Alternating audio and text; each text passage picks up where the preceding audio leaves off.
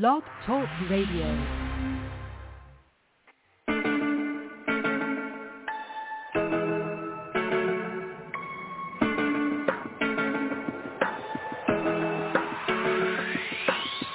Some days life feels perfect.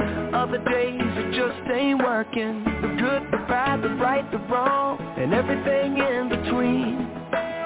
Yo, it's crazy, amazing words we say. Mountains crumble with every syllable. Hope can live or die. So speak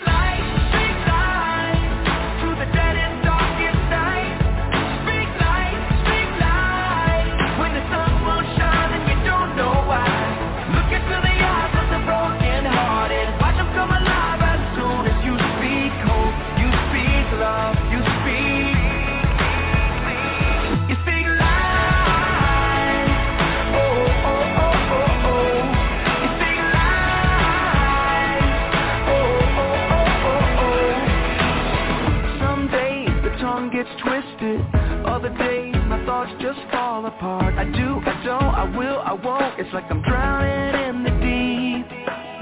Well it's crazy to imagine Words from my lips as the arms of compassion. Mountains crumble with every syllable. Hope can live or die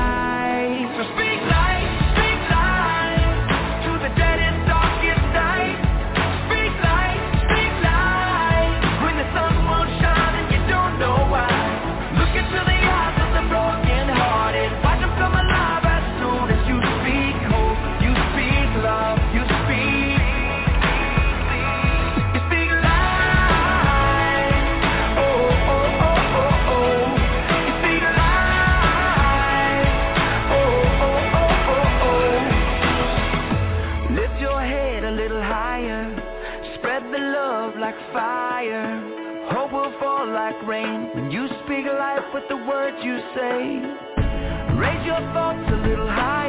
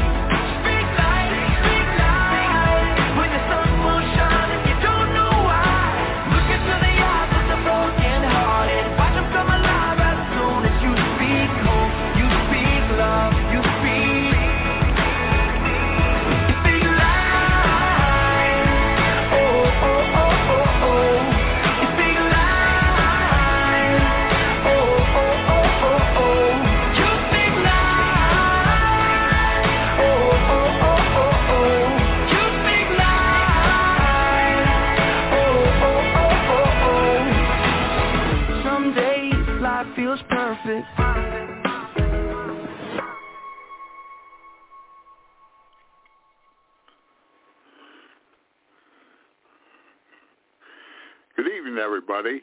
Welcome to God's Hour of Truth. I'm your host, Apostle Ed Eberly. I'd like to welcome everybody here in the United States and around the world to our program tonight. Uh, before we get started, uh, let's look to the Lord, Lord in prayer. Heavenly Father, I just want to praise you. I just want to lift up the name of Jesus. Father, I thank you for this, for another opportunity to share the gospel, Father. And Father, I just pray that you'd anoint my lips tonight, give me the words to say, and Lord, just prepare the hearts of the people, Father, to receive what you are saying, Lord, not just to be hearers, but doers of the word, Father. May that be applied to each one of our lives and hearts. Now, Father, we take authority over all forces of darkness, anything that would try to interrupt the people listening, anything that would try to hinder it, anything that would try to hinder me. We take authority over it right now. I take authority over it, and in the name of Jesus, I bind all hindering spirits, all negative forces, all demonic activity in the name of Jesus. And I pray, Father, in the name of Jesus, that tonight that you will just have your perfect way and your perfect will in everything that's said and done, Father. This is truly your service. We give it to you now, and we give permission to the Holy Spirit to have his way, whatever he wants to do, Lord. This is your service, not mine. And we'll give you all the glory and the praise for it. In Jesus' name we pray. And they all said, Amen, amen, and amen. Hallelujah. Glad to be back another night here with you all. I just want to praise the Lord. I thank God for what he's doing in and through my life, and I thank God for just what he's doing, period.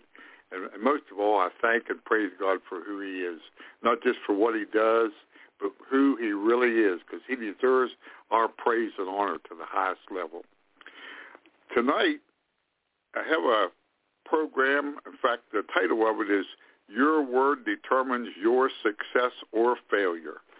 Your word determines your success or failure. And it is so true as we get into this message here tonight. You're going to see how truly our words, our mouth, this little tongue in our mouth, does make the difference between success and failure. And the choice is not up to God. It's up to us. You know, God has made all provisions for us. He directed us and He's taught us what He wants us to know and to do. Now He's just put it at our desk. It's the uh, the buck stops at our desk, like the old saying, and it's up to us. Many times we say, well, the Lord will do this, the Lord will do that, and it's true. He does this, He does that, but yet we're in covenant with God, and we have a part in this, you see. Many times we like to exclude ourselves and just just lay it on his lap because he has big shoulders and hey, God will take care of it. But no, that's why he has you and I here. We're to take care of business because Jesus took care of business with me. He was here 33 and a half years, but he went back to the Father and is seated on the right hand. Now he's taught us, he's anointed us, he's called us, he's provided everything for us, and he says, now it's up to you, body of Christ.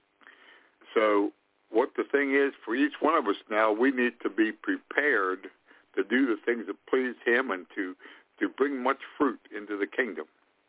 Okay, your word determines your success or failure.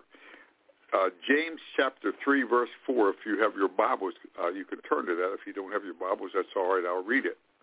James chapter 3, verse 4. Behold also the ships, which though they be so great, and are driven of force winds, yet are they turned about with a very small helm, whithersoever the governor listeth. Let me read that one more time. Behold, also the ships, which though they be so great, and are driven by fierce winds, yet are they turned about with a very small helm, with whithersoever the governor listeth. You know, the tongue in our mouth is a very small part of our body, isn't it?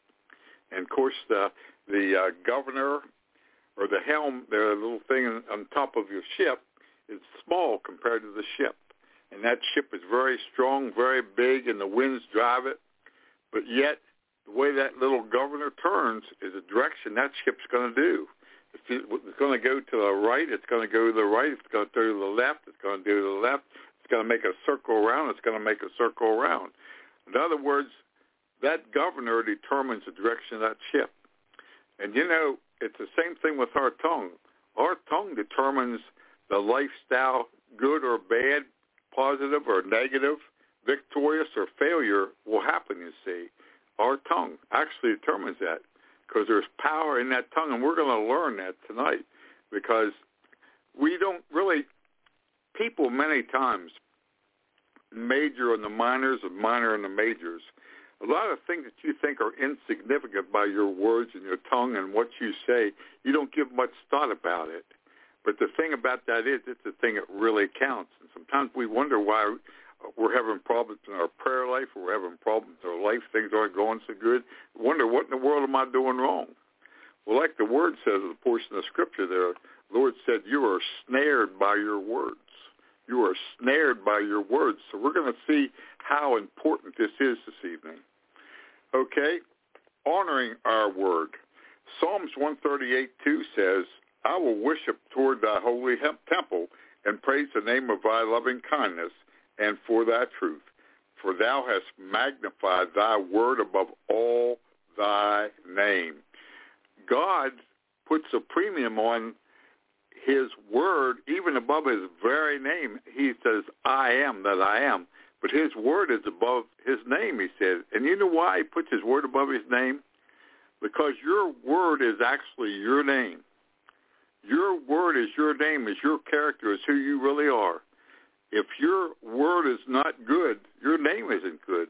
You are your word. Matter of fact, uh, it even comes to a place out of the heart. You know, the abundance of our words come out of our heart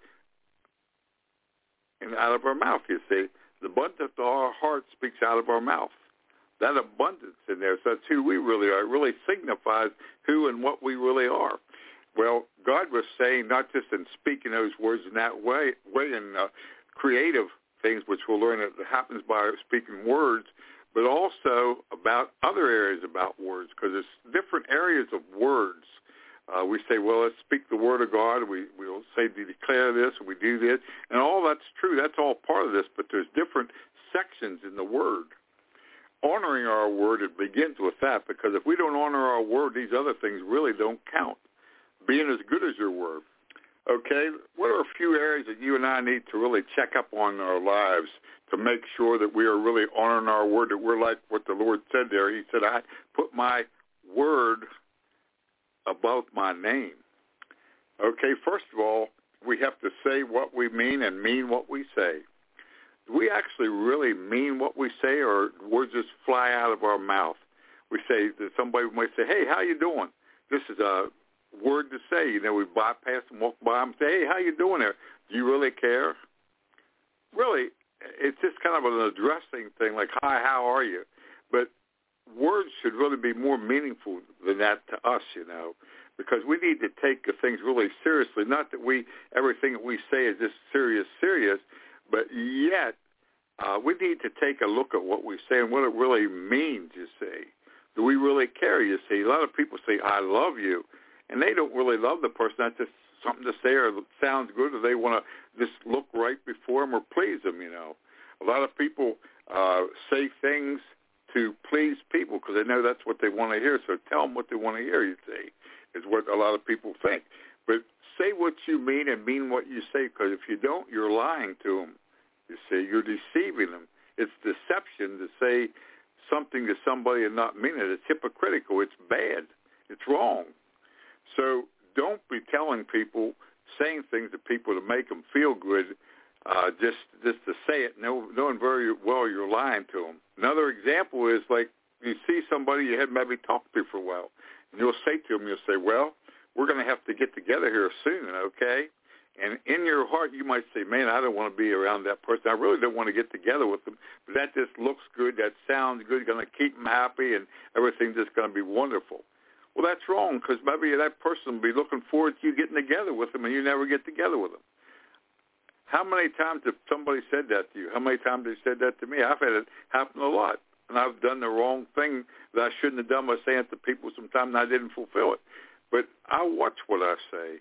I've learned to watch what I say more, and I need to continue in a greater way because if there's anything that's ever gotten me in trouble, it's my mouth. And I believe you'll agree with yourself about yourself because the greatest problem we have is that little thing called the tongue that we're talking about tonight. So be sure that you're not making false hope or false promises or saying things to people just to make them happy, but you know very well you don't mean it and you're not going to fulfill it. Okay? Our word's who we are. It's our integrity. Well, sure, it is our integrity, who we are, because if we lie to people, if we deceive people, are people going to have any uh, confidence in us? No. When people lie, I lose confidence in them because you don't know if you can trust them. If you don't trust people, that's a serious thing, you know. So uh, you have to look at uh, when you're talking to people uh, that you're fair with them and you're honest and you're upfront because your influence them will not be good at all if you aren't that way. If you aren't showing integrity, honesty, upfrontness, and, and as good as your word, they're not going to listen to anything you say. You're not going to have any influence. If you want to be an influence in somebody, be honest with them, be truthful. If you want to help people, don't lie to them, but tell them the truth. You see, sometimes it hurt people. People get mad at it, maybe.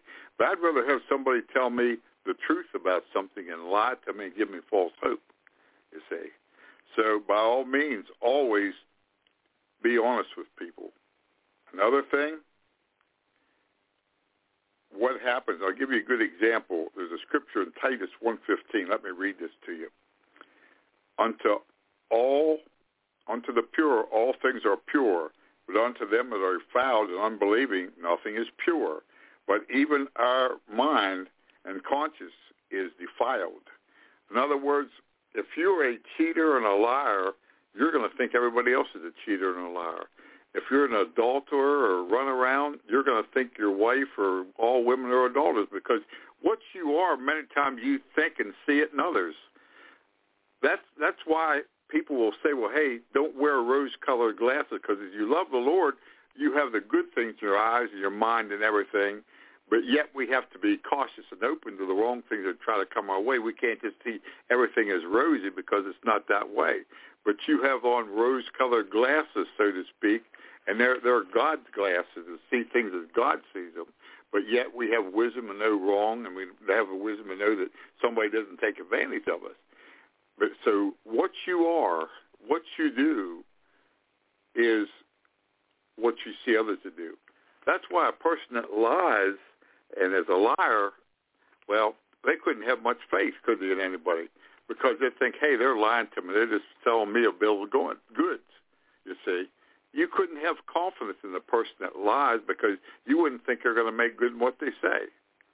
If a person not as good as their word, would you want to invest money with them, or they'd say, "Hey, this is a sure deal here. You'll make a lot of money. How about give me a thousand dollars here? We'll invest it." No, you don't want to take the word of somebody like that because you don't trust them.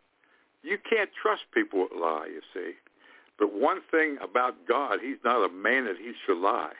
He's not a man that He should lie. He can't lie. God cannot lie. You see, He's not a man that He should, should lie. Matter of fact, the Word of God says, let all men be liars and let the Word of God be true. So we need to recognize when we're in God's Word, what He says in there isn't something that's measured by what we some minute we saw some pastor do or a prophet or apostle or whatever. No, no, you never can compare what God's Word says to another individual because we are to live as Christ and they're to see Jesus in us. They're to see those things in us. But the strength of the Word of God is not in any one or, or any one man or any one woman. Some people will measure and judge the Word of God by some pastor will say, well, that pastor was a bad man. He didn't do the right things. So I don't have any confidence in the Lord and the Bible and things like that. No, the strength of the Bible is not in the strength of anybody. It's in the strength of God himself, you see. So no matter what you see in people profess things or in low positions or high positions, never bank on what they say or do. Or if they fall short or fail, don't say, well, so-and-so failed. It couldn't work for them or didn't work for them. How in the world is it going to work for me? No. Don't ever measure yourself uh, with the well with the Word of God. Measure the Word of God yourself in the strength of somebody you know that appeared to be a strong Christian or a wonderful man, woman of God, great faith, or what have you. Never measure God in any human being. See God as God, you see. You have to recognize that God is God, and if everything and everybody else fails, hey, God is there. If God before me, who can be against me? God is perfect. He does it all, no matter who falls to my left, who falls to my right, or whatever. But you need to be sound like that, you see. Because some people's faith is crushed when they see other Christians that maybe don't live up to what they expected, and they kind of lose interest in the things of God and thinks it's all that way, you see. But God is God, so keep that in perspective. Okay? We have to honor our word, be as good as our word. You know, it used to be our word was a shaking of hands, wasn't it? You would shake hands to make a deal with somebody. Now, you have to have lawyers and contracts. You have to spell things out, and they put a lot of loopholes in to try to take advantage of one another. But back in the day, it was always this handshake. And if you don't have a mindset of a handshake, if you're not worthy of a handshake and trusted like a handshake, you're not a good witness for Jesus Christ. People should look at you and see you're a man or a woman of your word and honor the word and you're honest and they trust you, you have integrity. There's too many today that are have uh, titles before their names and maybe famous and maybe have big churches, lots of money or whatever, and there's a lot of faults in their lives, you see. And this is something we cannot uh, have in our lives. We must be who the book says we are, even though we're never going to be perfect in this walk. But we must be striving for it. In other words, like Paul said, I'm pressing towards the mark, the mark of Jesus Christ. What he was, you see, that'd be more like Jesus. Use your words carefully. Matthew 12:37 says, "By thy words thou shalt be justified, and by thy words thou shalt be condemned." The words that I use in this life are going to justify me, or they're going to condemn me. You see, by our words, we're justified by God, or we're condemned by God. So make sure what you say is pleasing to God. Make sure it's not words and, and uh, attitudes and things that shouldn't be said out of your mouth because if it is, you better repent of it and ask God to help you with that. I know I've had that issue with myself with problems like that. Had to deal with these problems that words come out of my mouth that weren't what they should be. They were wrong words, maybe judgmental, critical, what have you. I won't go into all details, but they just weren't words that are pleasing to God. Sure, I have to make sure my words are pleasing to God in all that I do. So make sure you're speaking the right words, words that lift people up, not condemn them, words of encouragement, words of God, the Word of God, and, and maintain yourself that way. It's something you have to work at. It isn't just something you say, well, I'm going to do this. You don't think about it, but this uh, you have to weigh your words carefully. It's something you have to keep your eyes on and practice it, you see. It's like anything else. You have to practice these things because many people aren't used to doing this. This isn't a, isn't a thing that most people do, unfortunately, and that's why wrong things are said so often. But we have to uh, practice these things, put them into practice, do these things, and we become more proficient at them. So he says here in Proverbs 18:21 that death and life are in the power of the tongue. What I say can can bring life out of my mouth, or what I say can bring death. You know, God created this world by speaking it into existence. He had faith, sure, faith. He is faith. He don't have faith. He is faith. I have faith, but my faith alone will not create any, anything. I must speak also. Remember in uh, Mark 11:23, speak to the mountain. That's speaking of speaking to the mountains in your life, the challenges you have. He said, believe it one time in that scripture, Mark 11:23, and if you read it, it'll be say or say it three times. So three times speaking is addressed, one time believeth is addressed in Mark 11:23. That shows me it's a three to one ratio right there. So believe it in your heart, but declare it out of your mouth. And when you do that, it's going to bring forth fruit, either bitter fruit or good fruit. You see, so that's another thing we have to make sure that the things are speaking life, not defeat, death, sickness, fear, lack. Oh me, I feel like I'm getting sick. Oh my, I'll have the flu. Oh, I'm not going to make it. I'm going to go bankrupt. I can't pay my rent. I can't do. In other words, speaking those things or declaring, like saying, well, my headache, my cold, my this, making it part of you. You see, sickness, disease, poverty, lack, sin, this isn't to be a part of our lives, you see. They're trespasses. That's a trespassing thing that comes into us when things are like that. That isn't supposed to be a part of us. We don't claim ownership by things like that. We don't claim these things. These are things that we abstain from. These are things that have no part in us. The Holy Spirit, according to 1 uh, Corinthians 6, 19 and 20, dwells within us, you see. We have the Holy Spirit in us. And the Holy Spirit doesn't dwell, want to dwell with sickness, disease, lack, poverty, fear, hatred, jealousy, sin of all sorts. No, he wants it to be pure. He wants us to be pure, you see.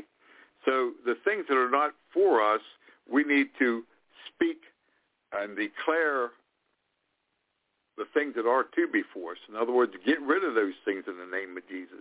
Speak them out, but don't talk about them make them part of you. Because that's, that's what a lot of people do by their words, you know.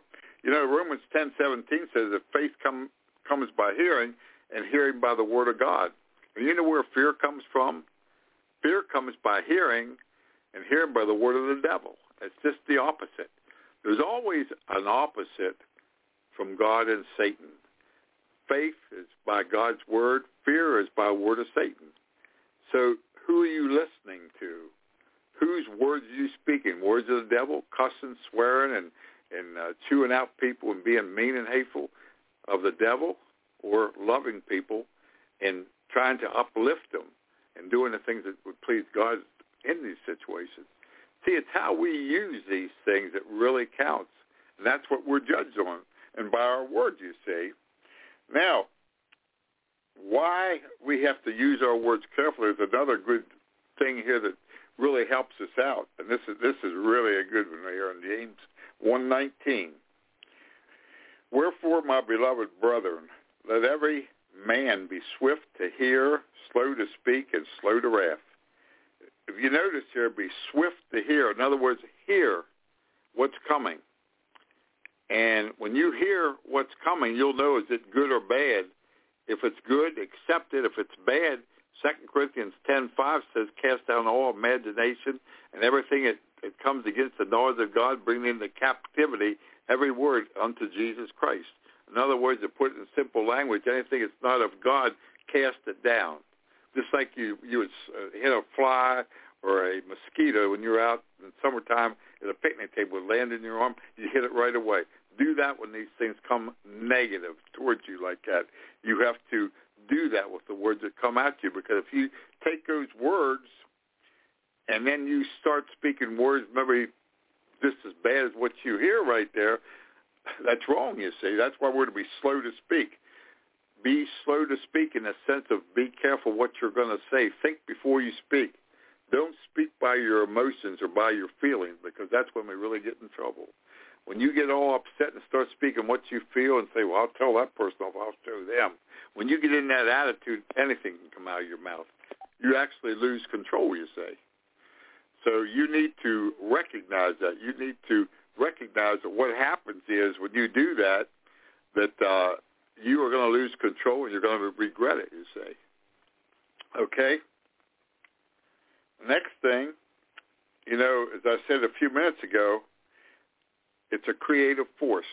It creates what you say, and when you use these words, either negative or positive, you're going to have a creative force right there, and it's going to make what you say. You see, so you need to recognize that you want the fruit out of what you're talking about.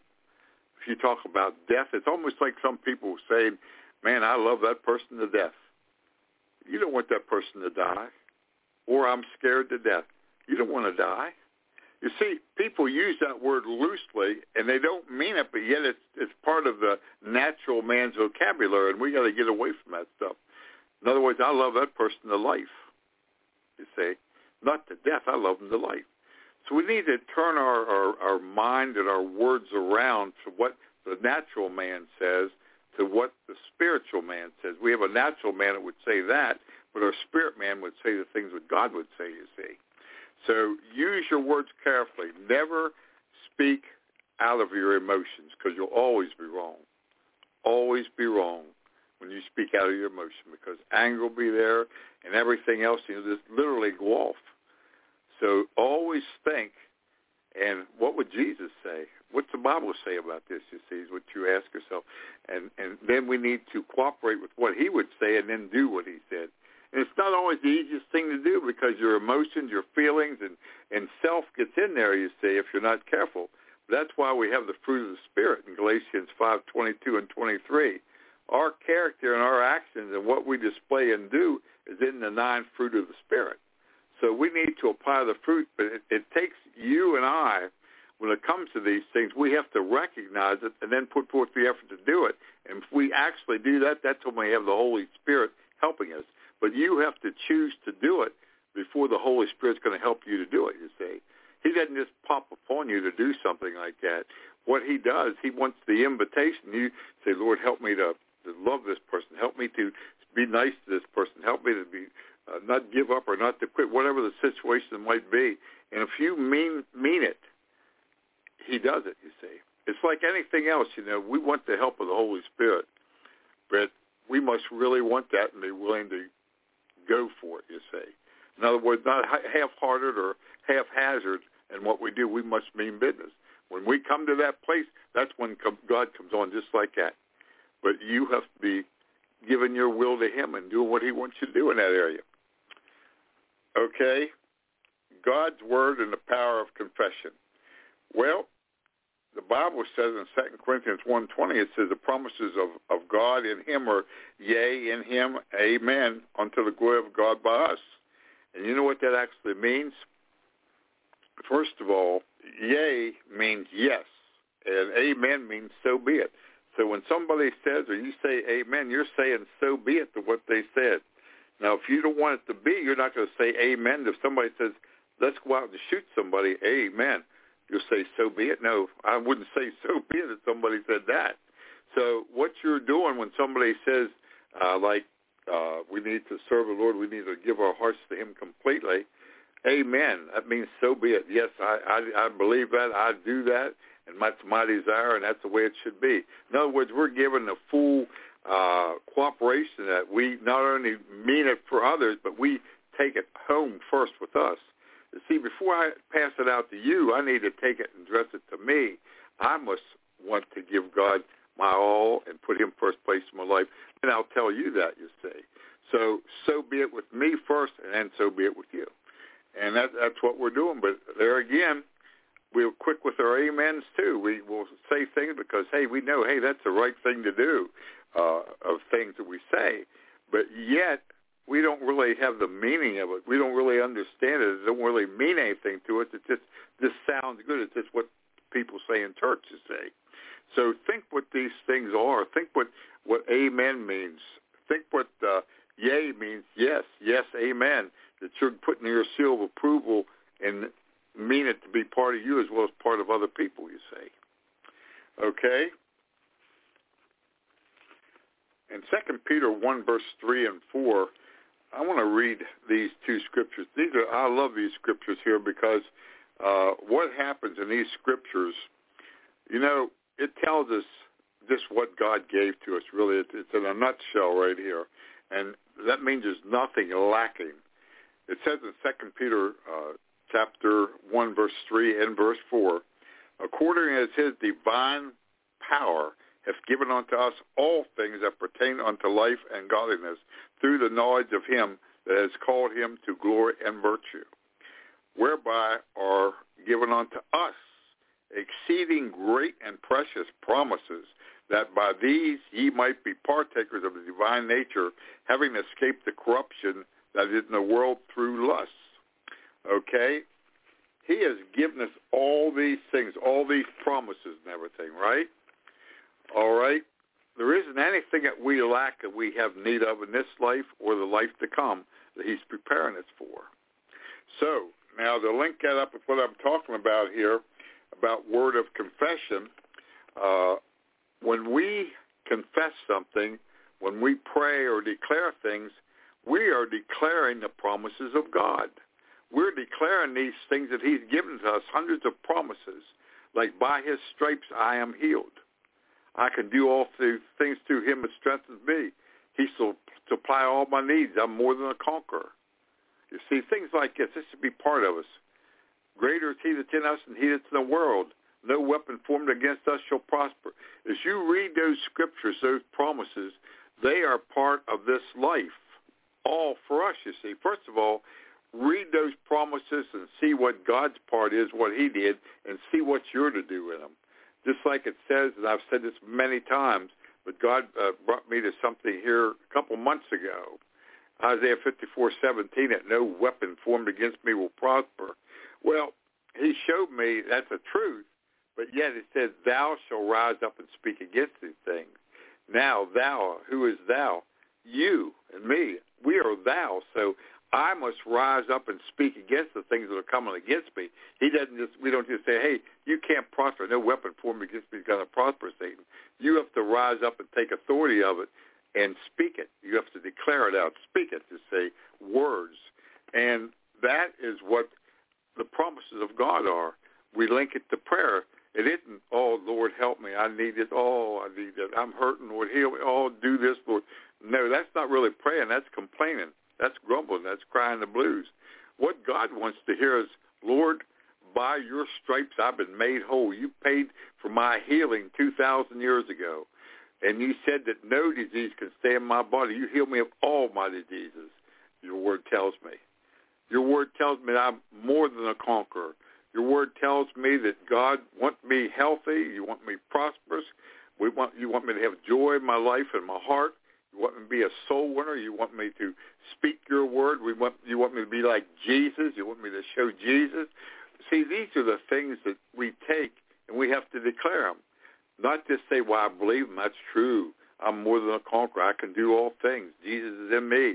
Yes, that's all true, but you need to be saying it. That's where the word comes in of declaring here when we say about the power of confession. You're confessing Scripture. You're not confessing your thoughts. You're confessing the Bible back to God, you see. You're taking his word to him.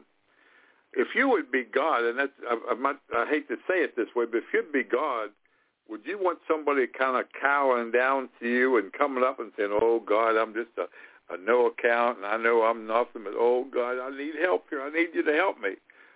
Or would you want somebody to come up to you boldly, like it says in Hebrews four sixteen, when to find grace and mercy in time of need, we're to come boldly. Hebrews four sixteen, and uh, when you come boldly, you would speak, "Hey, Lord, by your word, by your word."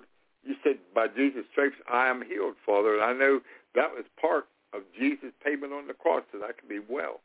And Lord, I thank you that by Jesus' stripes I'm healed. I receive that healing. I'm healed by Jesus' stripes. Your word declares it.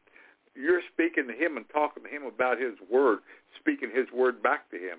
And what he would do, and that's the way I see it, he'd say, well, I'm proud of that man or I'm proud of that woman because they're bringing my word back to me like they believe it. They're depending on me to do something because they look at my word, and I said in my word I would do it. You see, and that pleases God when you you say His word back to Him because you're showing Him that you actually believe Him.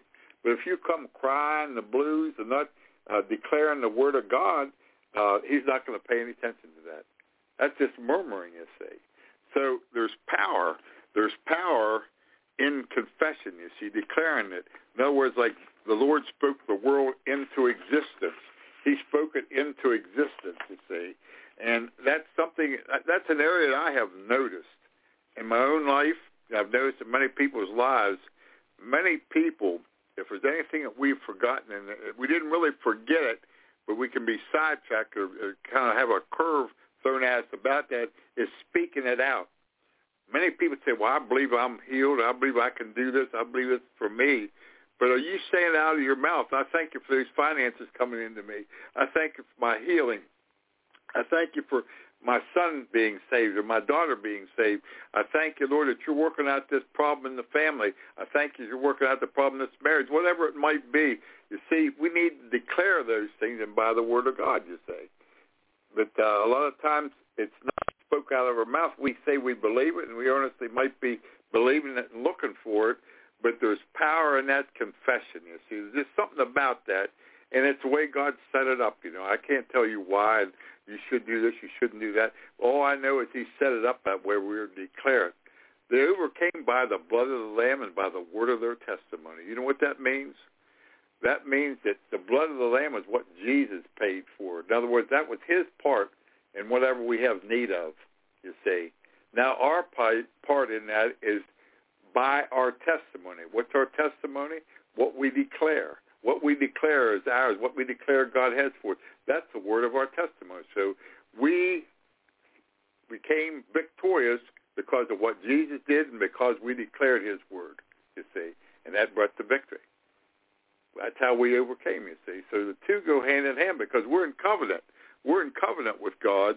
So therefore he did his part 2,000 years ago now it's our time to do our part in order to be a recipient of it, for it to be a reality, not just something we say we believe, but for it to actually work.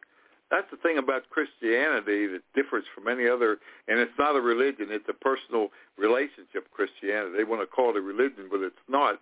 But the difference between what we believe and what everything else in this world is as far as religion's concerned, ours actually works. Ours works and it's for real, you see. The others don't work.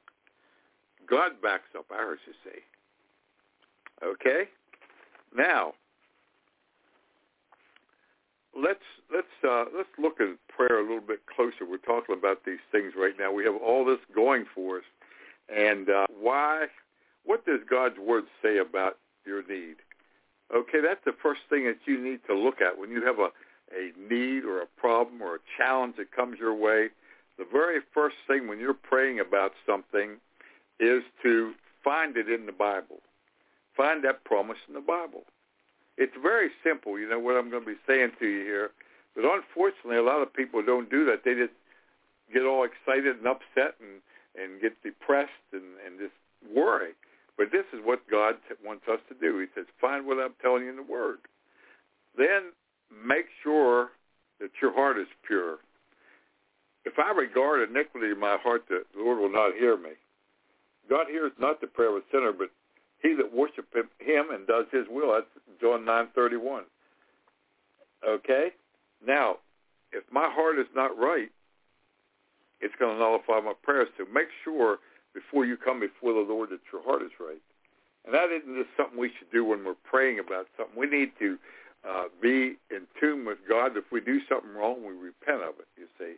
We're, we're sensitive to the Holy Spirit.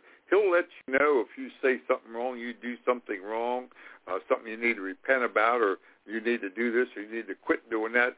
When you're close to the Lord, you'll know these things, you see. It's not something you wait till things mount up and about a week later, oh, Lord, forgive me for what I did last week. No. No, it's a daily, minute-by-minute process, you see. And we're not sinning all the time. There's times that we, we uh, do something wrong, we sin or whatever, uh, then we, we repent of it, like it says in 1 John 1, 9. If we confess our sins, he's faithful and just to forgive us our sins and to cleanse us from all unrighteousness. But here's, here's the thing about it we want to be sensitive to that and make sure that our wavelength is open between us and God, that there's no blockage in there. And if we have a pure heart, well, I, I'll tell you what, what I'm thinking of right now, Psalms 51. Create me a clean heart, renew a right spirit within me, O Lord. Create me a clean heart, renew a, in me a right spirit. And if you have a clean heart and a right spirit, you're right before God, you see. And then it's just a matter of coming to him by what his word says, you see. Finding the scripture, whatever pertains to it, all right? All right. Now, when you find that scripture, you pray the scripture out. And then you release your faith, whatever it is. You release your faith to God. And know this, when you release your faith the right heart and faith believing, and then use faith receiving because you believe it's true, now, Lord, as I release my faith, I release my faith now and I receive it because it began in heaven, right?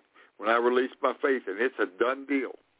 Whether it manifests right now or whether it's later, it makes no difference because it actually began in heaven when you do that.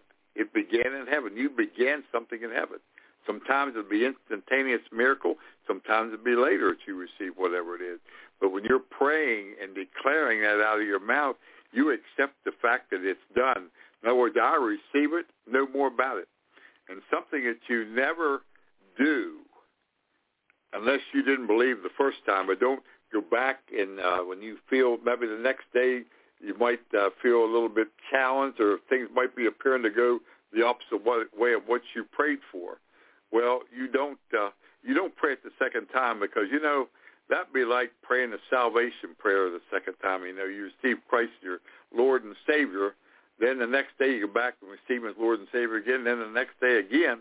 And what this is actually saying is you never accepted Him as you were. He was your Lord and Savior. You never really believed that. You keep coming back and saying, Lord, I want you to be my Lord and my Savior. But it shows when you go back again that you don't actually believe He is your Lord and Savior. So that you had you had no faith in that, you see, and that nullifies what what you did. It, it'd be like if, uh, and I use this example many times. Be like if I would tell you that uh, next week this time I'm going to give you twenty five dollars, and uh, then tomorrow you would call me up and say, "Hey, uh, uh, will you give me? I need twenty five dollars. Will you give me twenty five dollars? Yeah, I'm going to bring it to you next week. Okay. Next day you ask me again. Uh, it would go on a little while, and what would you think of? Uh, what would you think I would think of you? I think, hey, that man or that woman didn't believe me. They just thought I was pulling their leg on this. They they don't trust me. They don't believe me. They never believed I was going to give it to them. They think I'm lying to them. And that's what God thinks when we do that. You have to come to the point of believing as you declare these things. That's why we declare the Word of God. That's why we declare what His Word says. And then we release our faith. Hey, Lord, I release my faith. I believe it now. Lord, I, yes, I, I just, you can put your hands up. I believe it when you put your hands up towards Him, reaching your hands towards Him. And then you can just bring your hands back towards your body. I receive it in Jesus' name. It's done. Thank you for it, Lord. Thank you, Lord. Thank you, Lord. Consider it done out of your mind. Because when you do that, you know what happens? What happens is you have peace. You released it to God. That means God can work on it. But if you hold on to it and worry and fear and, and uh, troubled about it, God can't do anything because he won't do anything while you're in that place because you still have it. He can't take it till you release it to him, and he gives you peace and, and comfort in place of worry and fear. Plus, he works on that problem, that, that challenge that you're, you're committed to him, you see. So when you don't do that, you're not only miserable, but you stop the hands of God. But when you release it, you get peace and comfort and knowing that everything is well and knowing that God is taking care of it. And when you know God is taking care of it, hey, it's easy. It is. That peace, you see. But that's a point you have to come to. And like I say, you never pray the second time. And a believer believes it, he declares it, and he acts like it. He acts like it. In other words, once that's done, you say, okay, Lord, I thank you. This is a done deal. You get up, you praise him, thank you for it, and say, now, Lord, what's next here? What do you want me to do? You, you, your mind's no longer in that direction anymore. He's got it. Why should you think about it? If he wants to say anything to you about it, he wants you to do something, he'll let you know. But he's got the thing. So now, what's next, Lord? What do you want me to do? You see, a lot of people, ministries and their lives kind of stop when they're boggled down with the challenge that comes their way because they never released that challenge to God. But when they release that challenge to God, then it's business onward, you see. That's when you go and grow. And when you do these things, you're growing. You're going to get into a higher level of faith, and you're going to be used more. You're going to have more fruit, and you're going to have a much more peaceful life and a and joyous Christian life and abundant life when you do these things, you see. And this is what that, what that leads to. But when you don't do it, see, that's, that's a devil's way of keeping you bound up and not you not being used. You can be a powerful vessel for God, but yet if you get caught up in something like that, what's going to happen is you're going to wind up in a situation that uh, you're going to stop. You just won't be doing anything. And see, that that's the devil's favorite thing to get you in a place that you're off track. You're off the track, and therefore you're not doing anything. You're not productive any longer. So you see in these words the important thing that God is trying to tell us, first of all, is being as good as our word. In other words, our word is our bond. Out of the abundance of our heart, our mouth speaks, and we speak good things. You see, what's in comes out. So by our word, we're living a life we're as good as a word. If I tell you I'm going to do this, or I'm going to call you tomorrow night at seven o'clock, I'm going to call you tomorrow night at seven o'clock. If I tell you I'm going to be here, I'm going to do this, I'll do this for you, I'm going to do it. But don't make false promises to people. Don't make false promises because I'll tell you, it's excuse me, it's unbelievable how many people promise me things and not deliver. And I'm sure many of you will say the same thing. Many of you will say the same thing about that because people today, it seems like in this hour especially, you can't take people at all for the word. They just say words and it means nothing. And boy, we see that, don't we?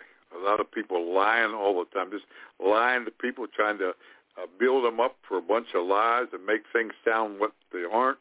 I mean, we we have a bunch of liars around us, you see. But you and I aren't liars. We tell the truth because we we represent truth. Jesus Christ, He is the way, truth, and the life. So we must be truth. We must be walking the truth. Okay, we're uh, men and women of honor as far as the words, honor our words, right? Okay? We have to use our words carefully, that takes practice. That takes time. That takes uh, effort on our part. It, it's a it's a job. It's a work. It's something you have to work. and you become more proficient at it. You're not perfect at it, and I'm not perfect at it either. And I don't know anybody is perfect at it except for Lord Himself. But we're like the Apostle Paul. We're pressing towards that perfection, and we're all getting better at it, you see. But we need to be working at it. That's the important thing of all these things. Is many people know these truths, but they do anything about it. No, just living, just doing what I'm doing. Are you actually working making your words better? Are you working at uh, using your words carefully? Well, I know I'm to do that, but uh, I'm not really working at it. You say I just talk, and I feel like saying it. I'll say that. I'll say this. No, we need to ask God, how am I to speak? What words am I to use to people? You see, I, we need to do that because people need to hear certain things we come into every day. That's something that might be the difference between them going to hell or going to heaven.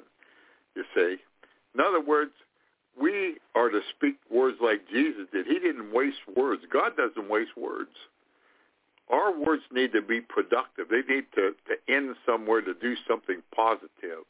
And when we speak the word of God, what the word of God says, and we speak the words that God would have us to speak, we'll be used in that way that we'll see results just like Jesus did, you see. These results will come forth as you do this thing because you're setting yourself in a place. So you, you have to put yourself in that place of doing these things. But when you start doing them, that's when the Holy Spirit comes upon you and works in and through you like you never were used before, you say. That's how that works. That's how that works. So honoring our word it begins with and then using our words carefully, making sure the words we're saying because we say God words, then God is going to show up and show out for us. Amen. We all want God to show up. We want him to show out, don't we? But the only way he'll do it is when we do it the way he wants us to do it because God doesn't change his rule book for you, me, or anybody else. We have to do it God's way. It's God's way or the highway, as far as I'm concerned. That's what God is concerned about.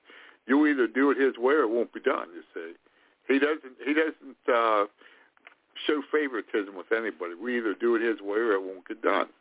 Okay. The next thing, that power of confession we said a few minutes ago recognize there is power. That confession, as we talked about a few minutes ago there, it brings forth results. In fact, Isaiah 55:11 says, God's word sent forth will not come back void, but it will go forth and do the intended purpose that he sent it to go, you see. In other words, just to bring it instead of quoting the scripture to you completely, just to say it to you, he says, my word will go forth. It won't come back void, but it'll do what I want it to do. And that's what it says in this simple English that you and I understand. It will work. But are you saying that? Do you believe that, you see? You have to believe that these words, when we talk about uh, the power of confession, you have to believe, hey, this is the power of God. This is God's word. This will actually work. When you command Satan out in the name of Jesus, you have to believe he'll go. When you command sickness out or declare in the name of Jesus somebody's healed, they're well, or whatever it might be, you have to believe it's done. You must believe it. That's God speaking through you. You must see it and believe it. It's God doing it, not you, but you must believe that God is backing up what you're saying. You need to expect that in your words, you see, when we're talking about declaring the words uh, out of our mouth, you see, declaring, like speaking to the mountain, declaring to the mountain, be thou removed. I believe it, and I command this mountain of death, this mountain of sickness, this mountain of whatever it is, I command it to go in the name of Jesus. And you have to believe it, whatever you're doing. I, I'm just giving you some examples now of, of certain things, but in specific, you just command those things to go in the name of Jesus. Those mountains, they must go. You must believe in the name of Jesus as you declare the word of God over them. It's going to heal them, whatever it might be, whatever the situation is. And then we we talked about getting results, and, and of course, knowing it's Bible, making sure our heart's right, and consider it done once we do it. In other words, we don't go back and pray for it again or say, "Oh my, oh, this isn't working out the next day. You say, oh, this isn't working out. I prayed about this. I prayed to go east. It looks like like we're going west. It don't matter if we're going south. It don't matter what direction you're going. A lot of times, I, I found when I pray for things, it appears like the opposite thing is happening. And you know why it's that way? When you see that happening, say, oh my, I figured it would go like this. Isaiah 55, 8, 9. My ways are not your ways. My thoughts are not your thoughts my ways and thoughts are above yours. So therefore, God is going a certain way, and if they're above mine, how in the world can I know that uh, which way to go. I can't. God's ways and thoughts aren't my thoughts. So how can I say which way he's going to direct what I'm praying about? If I have to do that, I'm trying to play God. Like, hey, God, I know in my little fleshly mind what you're doing. Well, that's ridiculous, isn't it? The only way I can know what God is doing if he gives me revelation of it, you see. In my human intellect, I don't care if you're Einstein or who you are in your brain, you can't possibly do it because his ways and thoughts are above ours. You can never figure it out. You can never do that. Nobody can unless he gives you revelation on it, you see. So therefore, that's where that little word trust comes in. You trust him no matter what you're seeing because, hey, Father knows best. He's doing this thing for me. It looked like I would think I'd be going south, but he wants me, he's going west in this thing, so I'm going to let him go west because west is a better way of going than what I thought. And it'll always turn out better than what you thought. That's what's so cool about it, you know. You had thoughts and ways of what God was going to do, something great for you, and it wound up what he did was far greater than you even thought about. So if it did your way, you'd have been shortchanging yourself, right? Okay. Then just simply believe when you pray, declare it, and act like it. And we're not talking about being a phony acting like this and then uh, one way, and then when you get by yourself or with somebody else, then you act another way. I'm talking about when you're by yourself in bed at night or with your wife, uh, if you're single, if you're married, whatever your situation is. But when you're by yourself, we'll say, say you're by yourself. We won't have you with your wife or wife the husband or anything. When you're by yourself, how are you? Your thoughts, what you do, uh, and things like this. You see, when you're not seen, it's what you do when you're not seen is a real you. That's what really counts. It isn't what you are seen by people, what they think of you, but how are you in privacy? Just you there, but uh, I got a little word for you on that. God sees it, you see. God sees it, but you're there by yourself. Just like right now, I'm, I'm by myself where I'm at. I'm speaking through this phone. But yet, God is here. He sees me as I am. Nobody else is seeing me. You're hearing what I'm saying, but nobody can see me. But yet, God sees me, you see. I'm not fooling him. So he judges you when you are being what you are by yourself, the real you, not when you might be out maybe trying to impress somebody, which you should never do. You never lie to people and try to uh, build yourself up like you're something that you aren't. Because I'll tell you what, you get yourself built up to something you aren't, you're going to disappoint people and they're going to gradually cut you off because they're going to find out that you're not the man or the woman you thought you were and you profess to be when they get to know you a little bit better. They'll see you for what you really are. The truth you really comes out as you get to know people more. They can build themselves up to a great thing, but they find out that they're down to something small if they're building themselves up and can't back up what they're saying. Just be yourself be yourself and be honest, you see, and you don't have any reputation to live up. You're just you. Therefore, there's no pressure on you. You're just letting the Lord live for you, live through you, rather, and do things through you without any preparation in those things. Are you're just allowing him to do it. You're not thinking, well, what will they think of me if I say this, or what will they think of me if I say that? No, it isn't about that at all. It's about you being you and just doing what he has you do and not thinking about what anybody thinks, cares, or thinks about it or says about it, but just you're obeying the Lord, you say.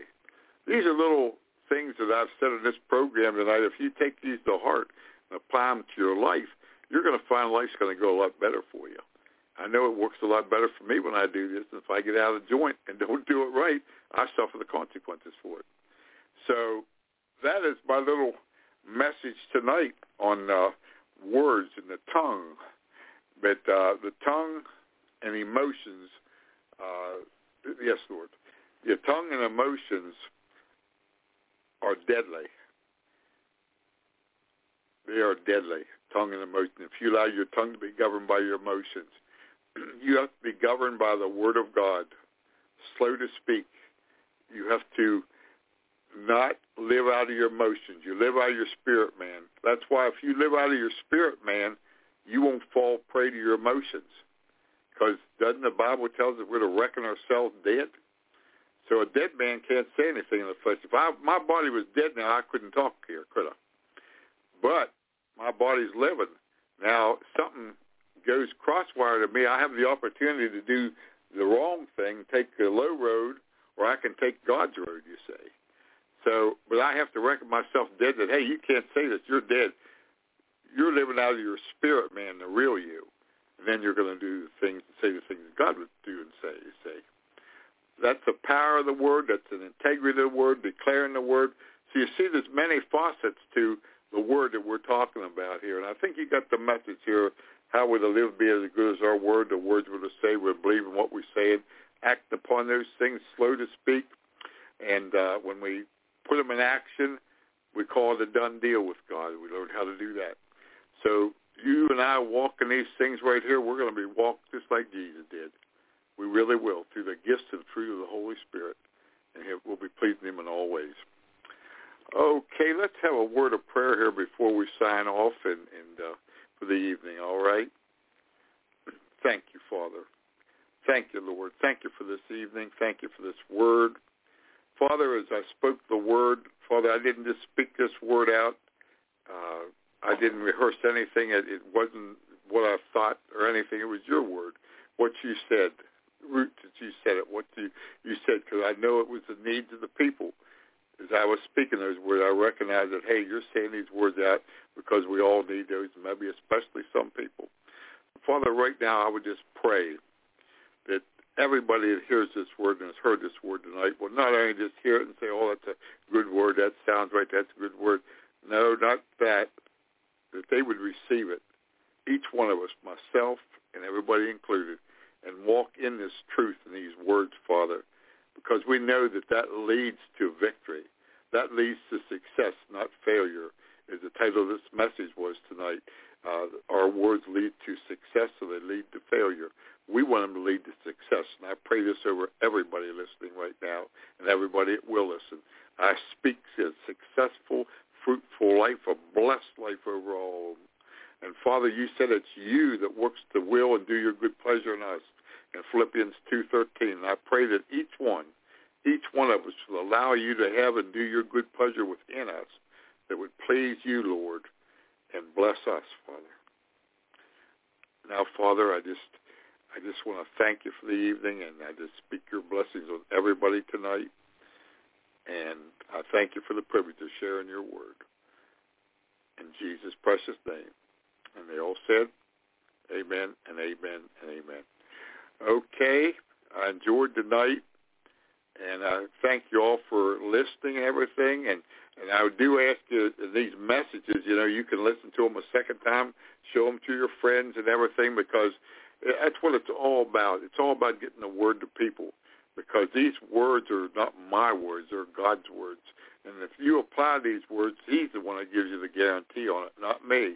But He does. He guarantees it. See, they're His words and they your life won't come back void as you take that word in. Because word won't come back void, and you won't come back void, but it'll do in you what God intended to do in you. Okay? Okay, you all have a blessed night, and we will see you in a couple weeks then, okay? Love you all now. Good night, everybody.